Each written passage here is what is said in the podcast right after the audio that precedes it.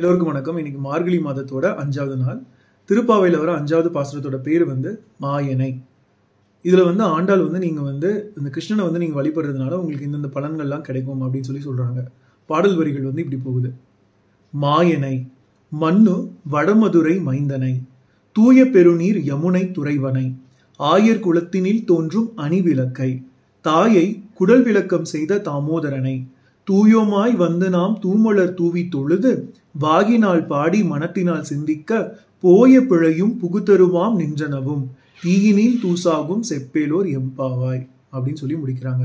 இந்த பாடல் வரிகளுக்கான அர்த்தங்கள் வந்து மாயனை அப்படிங்கிறது வந்து கிருஷ்ணன் வந்து மாயக்காரன். நிறைய மாயங்கள் வந்து செய்வான் அப்படிங்கிறதுனால வந்து அவர் மாயனை அப்படின்னு சொல்லி கூப்பிட்டுருக்காங்க.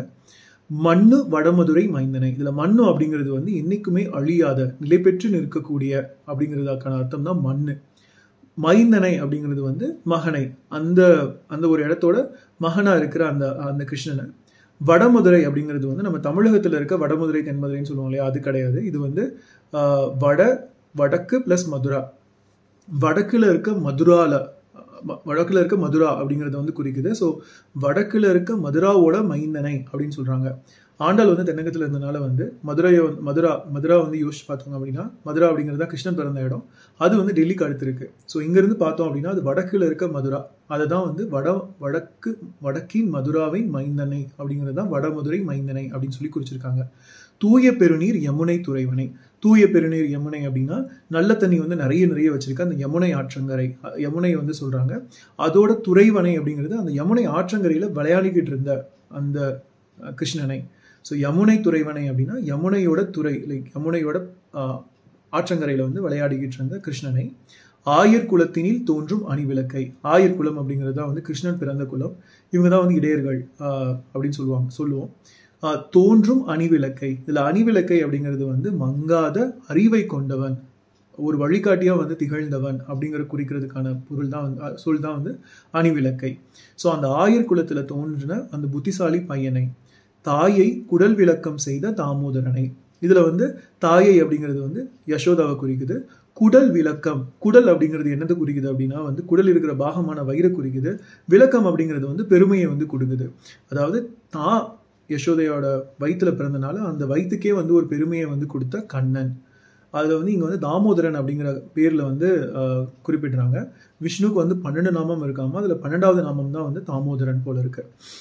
இந்த தாமோதரனுக்கும் வந்து ஒரு காரணம் லைக் காரணம் இருக்குது தாம அப்படிங்கிறது வந்து கயிறு. தாம்பு கயிறு அப்படிங்கிறது வந்து வந்தது மேபி இதில் இருந்து தான் இருக்கலாம். ஸோ தாம அப்படின்னா கயிறு. உதர அப்படின்னா வந்து வயிறு. சின்ன வயசில் வந்து யசோதா வந்து கண்ணன் நிறைய சேட்டை பண்ணிட்டு இருந்தனால வந்து ஒரு உரலோட வந்து அவங்க கையில் போட்டு கட்டி வச்சுக்கிட்டதா வந்து நம்ம கதைகளில் கேட்டிருப்போம் இல்லையா? ஸோ அப்படி கட்டப்பட்டதுனால தான் அவருக்கு வந்து தாம உதர தாமோதரன் அப்படிங்கிற பேர் வந்து வந்தது. உதர உதர அப்படிங்கிறது வயிறு. உதரன் அப்படின்னா அந்த வயிற்றை கொண்டவன் அப்படிங்கிறது. ஸோ தாம உதரன் தாமோதரன் அப்படிங்கிற பேரால் வந்து அழைக்கப்பட்டிருக்காரு இங்கே. இந்த நாலு கேரக்டரிஸ்டிக் சொல்லிட்டு இதுக்கப்புறம் தூயோமாய் வந்து நாம் தூமலர் தூவி தொழுது. நம்ம வந்து சுத்தபத்தமாக வந்துட்டு நம்ம வந்து ப- மலர்கள் எல்லாம் வந்து தூவி நம்ம வணங்கி வாயினால் பாடி மனத்தினால் சிந்திக்க நம்ம வந்து நிறைய பாடுகள் பாடல்களை வந்து பாடி நம்ம மனசில் வந்து அவர் மனசார நினச்சிக்கிட்டோம் அப்படின்னா வந்து போய பிழையும் அப்படின்னா போன பிழையும் அதாவது கடந்த காலத்தில் செஞ்ச பாவங்களையும் பாவங்களும் புகுத்தருவான் நின்றனவும். புகுத்தருவான் அப்படிங்கிறது இதுக்கு மேலே புகக்கூடிய இதுக்கு மேலே நம்ம பண்ணக்கூடிய அந்த தப்புகள் எல்லாத்தையுமே வந்து நின்றனவும் அதெல்லாம் நின்று போயிடுவோம் அப்படியே வந்தாலும் அது தீயினில் தூசாகும். நம்ம போன ப- கடந்த காலத்தில் பண்ண பாவங்களும் இனி வரப்போகிற காலங்களில் பண்ண போகிற பாவங்களையும் வந்து தீயினால் தூசாகும். தீயில வந்து போட்ட மாதிரி வந்து பஸ்பம் ஆகிடும் செப்பேலோர் எம்பாவாய். இப்படிலாம் சொல்லி நீங்கள் வந்து கிருஷ்ணனை வந்து புகழ்ந்து பாடுங்க. எம் பாவாய் எம் பாவை தெய்வமே அப்படின்னு சொல்லி இந்த அஞ்சாவது பாட்டை வந்து முடிக்கிறாங்க ஆண்டாள்.